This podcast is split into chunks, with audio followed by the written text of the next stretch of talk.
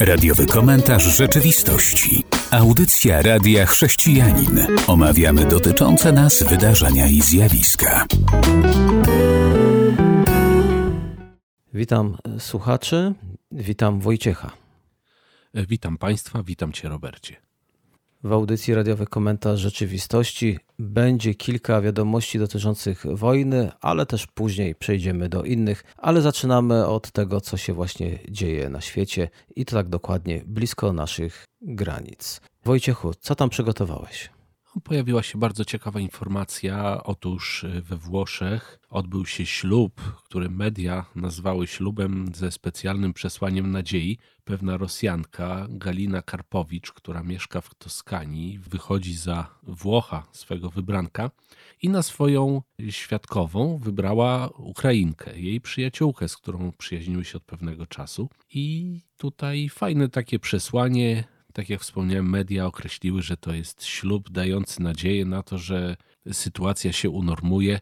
Miejmy nadzieję, że to taki dobry zwiastun tego właśnie normowania sytuacji. Śluby były również podczas okupacji w czasach II wojny światowej. To jest coś, co świadczy też o tym, że wciąż żyjemy, funkcjonujemy, rozwijamy się, pomimo tego, co się wokół nas dzieje. Tak, to jest dobre światełko. Wojny są, były i będą, a my musimy dalej funkcjonować. Życzymy Bożego błogosławieństwa parze młodej, a takim też światełkiem jest to, że na terenie Lewowa działa 85 parafii należących do różnych kościołów chrześcijańskich. Są tam parafie grecko-katolickie, prawosławne, rzymskokatolickie i są też wspólnoty protestanckie. I one wszystkie otworzyły swoje drzwi dla uchodźców wojennych. Także też taki miły, wspaniały gest, że potrafimy się zjednoczyć ponad podziałami, kiedy coś się wokół nas dzieje, a nie dotyczy to tak naprawdę teologii. Nie ma potrzeby toczyć dysput teologicznych, kiedy wokół nas inni wierzący ludzie potrzebują pomocy. No tak, i dla przeciwwagi może podam też informację, jak wojna potrafi dzielić ludzi. Otóż media podały, że Władimir Maszkow, to jest rosyjski aktor, nazwał swoją córkę zdrajczynią. Jego córka również jest aktorką i wyraziła ostre niezadowolenie z powodu tego, co się dzieje w Rosji, że właśnie Rosja zaatakowała Ukrainę. I otóż ojciec nazwał tą córkę zdrajczynią i kazał błagać o wybaczenie i walczyć z nazistami.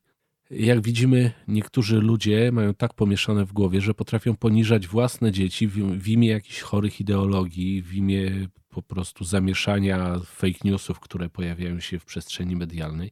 Jest to bardzo przykra sytuacja. Pozytywne jest to, że ta dziewczyna, przedstawicielka młodszego pokolenia, dostrzega problem i coraz więcej ludzi właśnie z młodego pokolenia, który ma dostęp do sieci, też problem zaczyna dostrzegać. Wojna będzie dzieliła, o tym już czytamy w Nowym Testamencie i jest tutaj faktycznie przykład tego. Mamy różne postrzeganie. Ja myślę, że też i w naszych domach różnie na to patrzymy, ale tutaj jeszcze jest to smutne, że dochodzą do nas wieści, że Rosjanie, nawet kiedy dowiadują się o tym, co naprawdę się dzieje, to ich to jakoś nie przekonuje. Oni nadal twardo stoją przy Putinie, nadal uważają, że to oni są tymi wspaniałymi, cudownymi, a tam poza granicami, to dlatego nasze wojska, czyli w sensie rosyjskie, ruszyły, no bo tam się czai zło i trzeba to zło stłamsić, zanim ono się przedostanie na teren Rosji. No niestety lata prania mózgu robią swoje i widzimy, że ta sytuacja się tylko pogłębia. No ale tutaj jest ciekawe też światło w tunelu, myślę, tej wojny. Sergiej Szojgu, minister obrony rosyjskiej, by, przyjaciel Putina, można powiedzieć, zniknął. Zniknął z przestrzeni publicznej, pewnie słyszeliśmy o tym e, w mediach.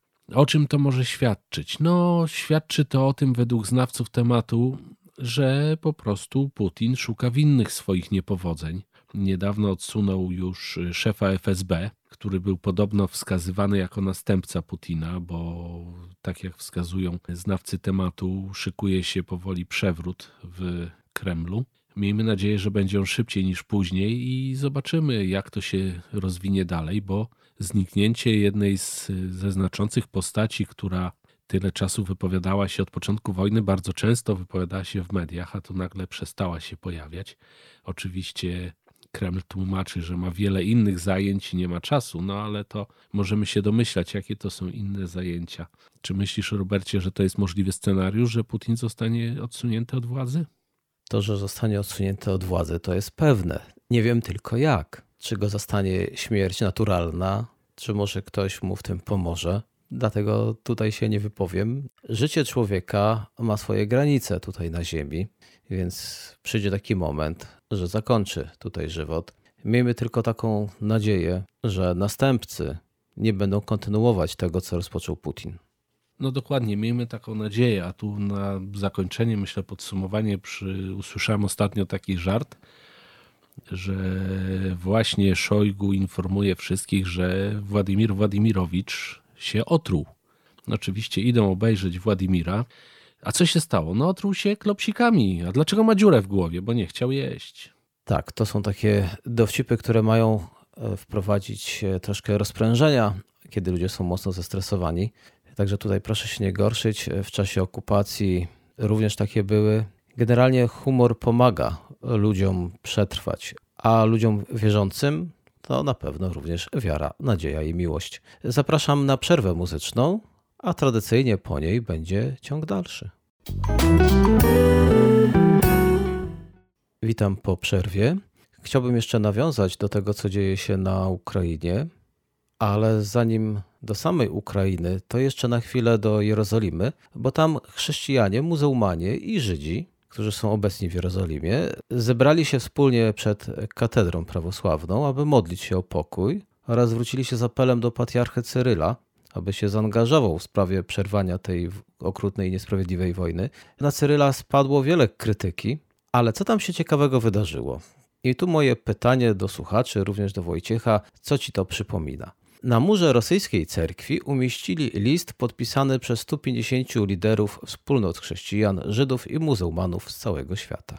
No, co mi to przypomina? Nie wiem, trudno powiedzieć. Wystąpienie Marcina Lutra? Tak, Wittenberga. To on też napisał parę różnych tekstów i też je ogłosił taki symboliczny gest, tutaj mówię z tych, co się zebrali w Jerozolimie, zakończyło zgromadzenie odpowiedzialnych za wspólnoty kościelne i religijne na terenach e, właśnie Izraela. I tak sobie, kiedy to czytałem, przypomniałem sobie, że kiedyś Marcin Luther też coś przybijał do drzwi. Choć jak niektórzy mówią, z tym listem i przybijaniem do drzwi to nie do końca tak musiało być. To, że list napisał, to na pewno, ale że go tam przybił, nie ma na to jasnych dowodów. Ale za to tutaj są już jasne dowody, że taki list umieścili na murze. A teraz będzie wiadomość, która jest mniej radosna. Nie wiem, czy Wojciechu słyszałeś, że powstała taka rosyjska lista śmierci. Akurat nie słyszałem o tym, ale może przybliż. Ukraińska Służba Bezpieczeństwa poinformowała Radę Kościelną Ukrainy, że kilku przywódców kościelnych wraz z przywódcami politycznymi i innymi znajdują się na liście śmierci rosyjskich najeźdźców. Czyli na krótko, jeszcze przed wojną Stany Zjednoczone wspominały o takiej liście śmierci, dlatego myślałem, że może o tym pamiętasz. Powiedzieli, że mają wiarygodne informacje, że siły rosyjskie sporządzają listy Ukraińców, których trzeba było zabić lub wysłać do obozów po rosyjskiej okupacji Ukrainy. O tym donosił m.in. Washington Post. No i tutaj się okazuje, że na tej liście to nie tylko politycy, ale również pastorzy i księża się znaleźli. To mnie nie dziwi, bo wszyscy zakładają, że przy takich osobach zawsze się będą gromadziły jakieś inne osoby, a ci, którzy gromadzą przy sobie inne osoby, są potencjalnym ryzykiem jakiegoś buntu, powstania i tak dalej. No, za czasów II wojny światowej, do której często jest porównywana wojna na Ukrainie, też takie rzeczy miały miejsce, na przykład zabicie profesorów Krakowskiego Uniwersytetu czy Lwowskiego Uniwersytetu. No są to bardzo przykre sprawy. Trochę, tak jak mówię, nie dziwi mnie to w kontekście historycznym, ale jest to bardzo przykre. Niedawno został uprowadzony jeden z biskupów takiego kościoła protestanckiego. Wiemy, że zniknęło też kilku burmistrzów. Kościoły na Ukrainie wzywają do modlitwy o zakończenie wojny, ale my też możemy się modlić o ochronę dla tych przywódców, którzy tam są i chcą być blisko tych, którzy potrzebują ich wsparcia duchowego. Pewna organizacja niedawno poinformowała protestantów, że prezydent Władimir Putin ściga teraz wewnętrznych wrogów i według niego są również nimi protestanci. I tu cytuję, jak ich miał określić. Szumowinami, zdrajcami i owadami, które Rosjanie wyplują z ust. No tak, to też, tak jak wspominałem w poprzedniej e, sprawie, jest to bardzo przykre. No ale systemy totalitarne mają to do siebie, że nie znoszą konkurencji, tak? Więc jeżeli coś jest nie pomyśli, nie można tego kontrolować, tak jak rosyjskiej cerkwi, którą Władimir Putin kontroluje pieniędzmi, no to po prostu są to wrogowie. Podejrzewam, że gdyby znaleźli się protestanci, którzy chcieliby się zaangażować, mieli na tyle dużo poparcia ludzi i mogli wywierać presję na tych swoich wiernych, którymi się opiekują, a za pieniądze, że tak powiem, wzmacniać poparcie dla Putina, myślę, że nie byłoby tutaj problemu ze ściganiem ich. Na tym kończymy informacje dotyczące wojny na Ukrainie. Na świecie dzieją się jeszcze inne rzeczy, więc słucham Wojciecha. Otóż w jednym z ostatnich programów telewizyjnych Kuby Wojewódzkiego Karolina Korwin-Piotrowska, która była jego gościem, zwyzywała go, prowadzącego tenże program, co zaszokowało fanów. Media podają, że większość internautów od razu zajęła stanowiska po którejś ze stron. Część osób była po stronie Wojewódzkiego, Część przyznawała, że wyzwiska, którymi obdarzyła Korwina, Korwin-Piotrowska właśnie pana Wojewódzkiego, od dawna mu się należały. No i cóż, taki program, który poszedł y, na antenie, ostatecznie prawda wyszła na jaw po emisji pełnego odcinka. We wtorkowy wieczór widzowie, widzowie dowiedzieli się, że wszystko to było celowym zagraniem, które miało pokazać, jak łatwo jest wyrwać coś z kontekstu i zmanipulować odbiorcę. Dopiero po emisji tego odcinka jeden z dziennikarzy pokazał właśnie dłuższy fragment programu, w którym widzimy, jak pani Korwin-Piotrowska wraca na sofę, a ten bije jej brawo i przekonuje, że jej należy się za to nagroda aktorska. Myślę, że no oczywiście taki program pokazuje łatwość manipulacji telewizyjnej, ale z drugiej strony, jak teraz możemy patrzeć na inne programy pana wojewódzkiego? Czy nie wydaje ci się, że wszystkie mogą być w ten sposób zmanipulowane, aby widza szokować, aby przyciągać oglądających? No, nie wydaje mi się, żeby pan wojewódzki zrobił coś ciekawego tym programem. Ja bym tutaj zostawił tego pana. Po prostu wszystkie programy talk showy są nastawione na sensację i na to, żeby wzbudzać emocje, więc to nie jest jakiś program odosobniony. Nasi słuchacze muszą zawsze brać pod uwagę, że telewizja kręci programy dla oglądalności, a nie dla jakiejś misji, która miałaby nas czegoś nauczyć, coś wnieść dobrego przede wszystkim liczy się oglądalność, bo oglądalność przekłada się na reklamodawców, którzy wykupują reklamy, a to się przekłada na pieniądze. Więc jeżeli coś wzbudza sensację, o tym się mówi, o tym się pisze, ludzie się tym interesują, jest dobra klikalność, jest dobra oglądalność i na tym się kończy. Tak to postrzegam, więc a oprócz tego jest to materiał montowany, więc większość tych programów, one są już przygotowane, wyreżyserowane i my też nigdy nie wiemy, co jest ustawką a co tak naprawdę jest spontanem. I dlatego z przymrużeniem oka należy oglądać tego rodzaju programy, a nawet bym powiedział słuchać wiadomości dotyczących tego, co się dzieje na Ukrainie. Bo trzeba sobie powiedzieć, może tutaj wywołam małą burzę, ale jednak, że my oglądamy bardzo często i słuchamy to, co inni chcą nam pokazać. I to również dotyczy tego, co dzieje się na Ukrainie. Więc jeżeli my chcemy wyciągać wszystkie wnioski na podstawie tego, co widzimy i oglądamy, to też możemy się pomylić. Dlatego, że na początku wojny, a na po tygodniu i po 10 dniach, wciąż pokazywano te same, nie mówię, że zawsze, ale bardzo często te same budynki, te same ruiny. I ktoś by pomyślał, że to jakieś nowe rzeczy. Teraz oczywiście dzieje się więcej, ale wtedy myśmy oglądali te same twarze, te same budynki, te same leje po bombach.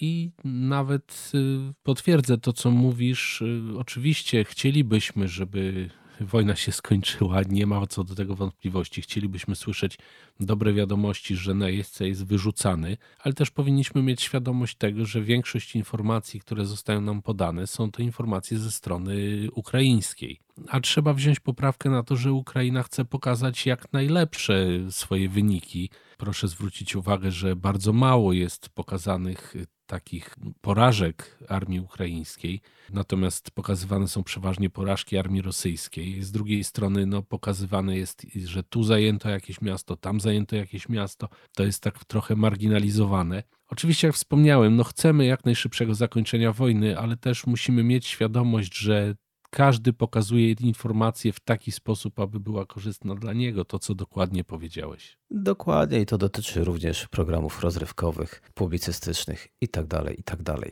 Zapraszam naszych słuchaczy na przerwę muzyczną.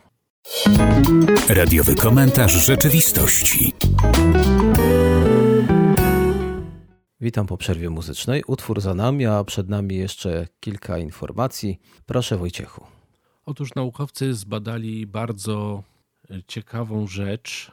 E, mianowicie z badań wynika, że przeciętny rodzic daje dziecku smartfona w wieku 10 lat. Ja troszkę znów wrócę do tej elektroniki dzieci, bo mówiliśmy w sumie o tym kilka razy, ale to jest myślę ważny temat, żeby o tym przypominać. I badania tychże uczonych wskazują na to, że u dzieci coraz częściej zwiększa się świadomość marki różnych produktów, marek tych produktów, i reklamy zaczynają być kierowane właśnie nie dorosłych, a do dzieci, które są potencjalnymi przyszłymi klientami. W związku z tym zauważono, że dzieci są zmuszane do tego, żeby dorastały szybciej emocjonalnie, natomiast zanim dojrzeją, tak, zanim staną się dorosłe, tutaj reklamy sprawdzają i badają rynek w ten sposób, żeby na przykład dziewczynki myślały o swoim wyglądzie, tak, z powodu ekspozycji piękna w mediach, można tak to określić. Dodatkowo powstało właśnie takie określenie na tą sytuację, jest określane skrótem KGOY, czyli że dzieci starzeją się młodsze. Czyli jeżeli nie będziemy chronić naszych dzieci, to niedługo będziemy mieli nastawionych ludzi stricte na konsumpcjonizm, stricte na to, żeby mieć, a nie być. Tak, reklama jest wszędzie. W telewizji, internecie, na ulicy. Dzieci też są wszędzie. No i wydaje nam się, że w ogóle my jesteśmy na nią odporni, na reklamę, ale wcale nie jesteśmy, bo ona się odwołuje do naszych emocji, a wcale nie intelektu. Czasami może zauważyłeś, że są takie głupie reklamy i ktoś mówi, ale głupia reklama, jak można to oglądać? No bo ona się nie odwołuje do naszej inteligencji, ale do tego, żeby wywołała emocje. Jak są emocje, to my zapamiętamy. No i teraz tak się składa, że dzieci też są wszędzie i oglądają te reklamy które są kolorowe, jest głośna muzyka, uśmiechnięte twarze. No coś, co przyciąga uwagę dzieci. No i co się potem dzieje? No dzieje się to, że jak idziemy z tymi dziećmi do sklepu, no to mamo, kup mi to. Pewnie, że tak. No, musimy bardzo uważać, że jeżeli dzieciom dajemy takie narzędzia jak internet, smartfon, ale tutaj też wydaje mi się, że 10 lat to chyba ktoś te badania nie wiem, gdzie on robił, albo to są wyniki sprzed paru lat. No bo chyba zauważyłeś, że dzisiaj dzieci mają 3 lata i siedzą w tablecie albo w smartfonie. No tak, ale tu raczej chodziło o to, że już tak można powiedzieć, to jest ich smartfon, bo te mniejsze dzieci raczej korzystają pewnie z, ze sprzętu dorosłych, rodziców. Tak może być ale reklamy, jakby nie było, też oglądają, a jeżeli to sprzęt dorosłych, no to czyje reklamy oglądają? Przecież bardzo często one wyskakują, prawda? Z zdecydowanie, zdecydowanie. Więc ci rodzice, no cóż, no muszą wziąć to pod uwagę, że ich dzieci nie tylko oglądają reklamy adresowane do dzieci, ale często reklamy, które są adresowane również do nich. Dzieci w wieku przedszkolnym nie są w stanie rozróżnić fikcji od rzeczywistości. Tak uważają oczywiście pedagodzy. Dlatego wierzą w to, co widzą. No i to jest ta podatność na reklamę. Myślę, że pojawi się potem pewien stres, pewne obawy, bo jeżeli to są reklamy dla dorosłych, to tym bardziej nie odróżnia. Będzie myślało, że się naprawdę coś dzieje. Dopiero dzieci w wieku szkolnym zaczynają rozumieć, co jest celem reklamy. Więc, więc jeżeli my, jako dorośli, serwujemy dzieciom reklamy w tak młodym wieku, to nie tylko uczymy ich już sięgania po niektóre produkty, ale też prowadzamy często pewien niepokój, no bo jeżeli ono nie odróżnia fikcji od rzeczywistości, a w tych reklamach przeważnie fikcja. A wiesz, jak reklama może wpływać na dziecko? No jak? Jeżeli one nie potrafią odróżnić fikcji od rzeczywistości, no to przyjmują to, co widzą i słyszą, jako prawdziwe.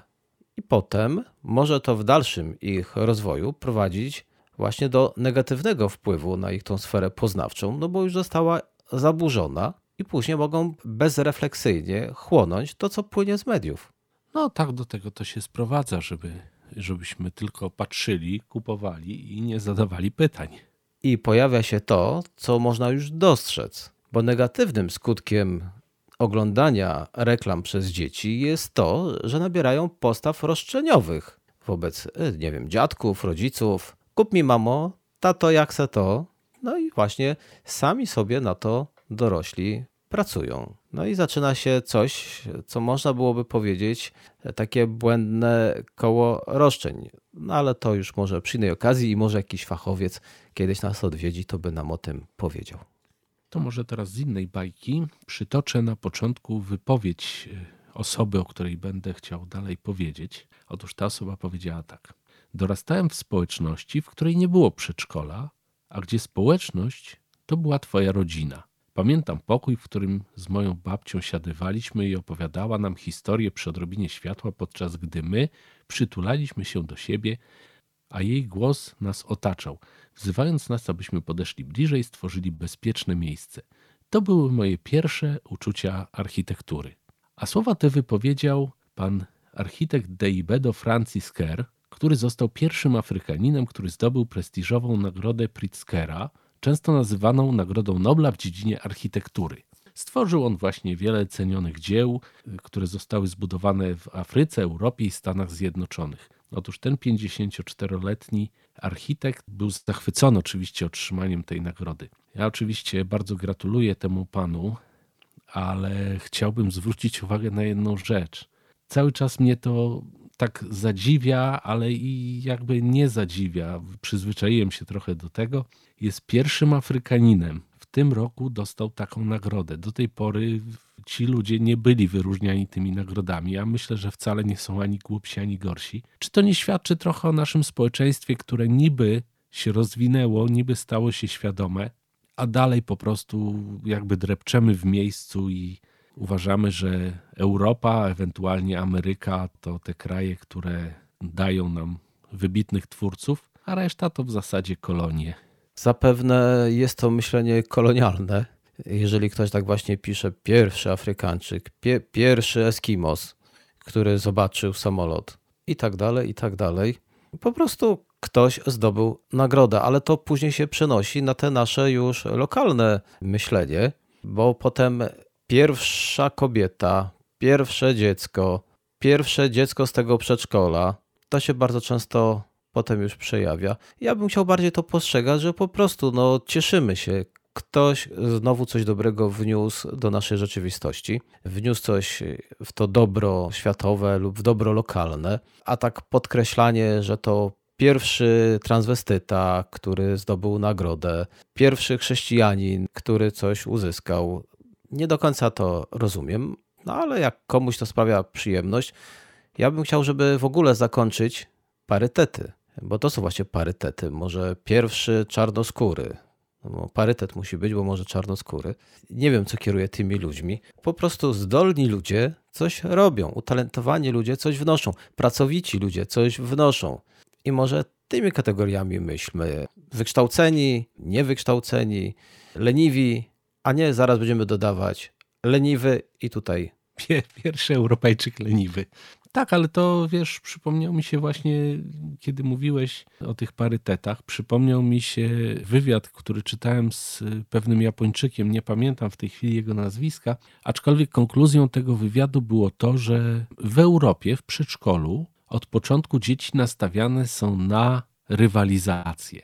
Musisz być lepszy od innych, musisz lepiej czytać, lepiej się uczyć, musisz być najlepszy. A on wskazywał, że w Japonii edukacja przedszkolna polega na tym, żeby jak najbardziej te dzieci zbierać, żeby one robiły coś razem, żeby nie rywalizowały ze sobą, a dążyły wspólnie do celu.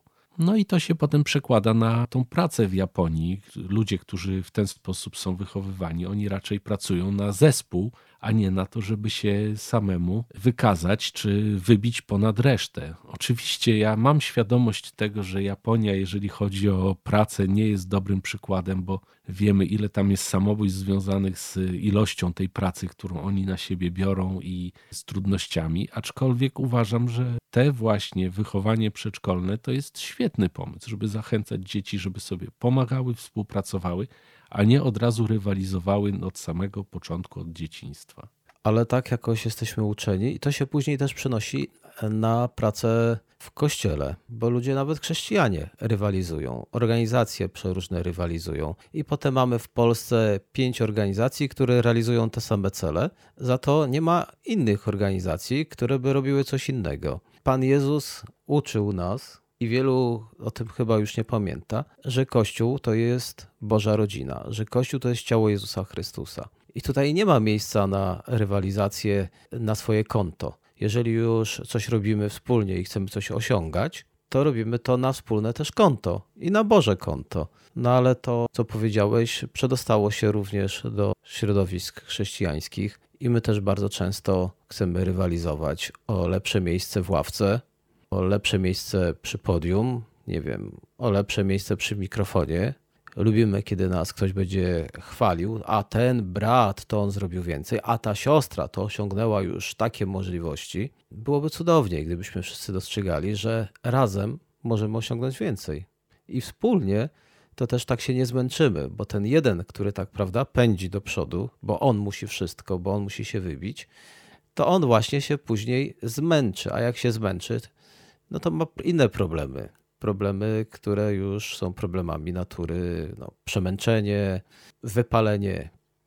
No i sytuacja, czy znajdzie się ktoś, kto mu w tej, w tej sprawie pomoże, czy znajdzie się ktoś, kto będzie chciał pokazać, że jest lepszy od niego, bo się tak szybko nie spalił. I oto w ten sposób dobiegliśmy do końca naszej audycji. Wszystkiego najlepszego naszym słuchaczom życzę. Życzę również Wojciechowi. Dziękuję bardzo. Również życzę dużo spokoju i radości, Bożego błogosławieństwa. Do usłyszenia. Do usłyszenia. Był to radiowy komentarz rzeczywistości.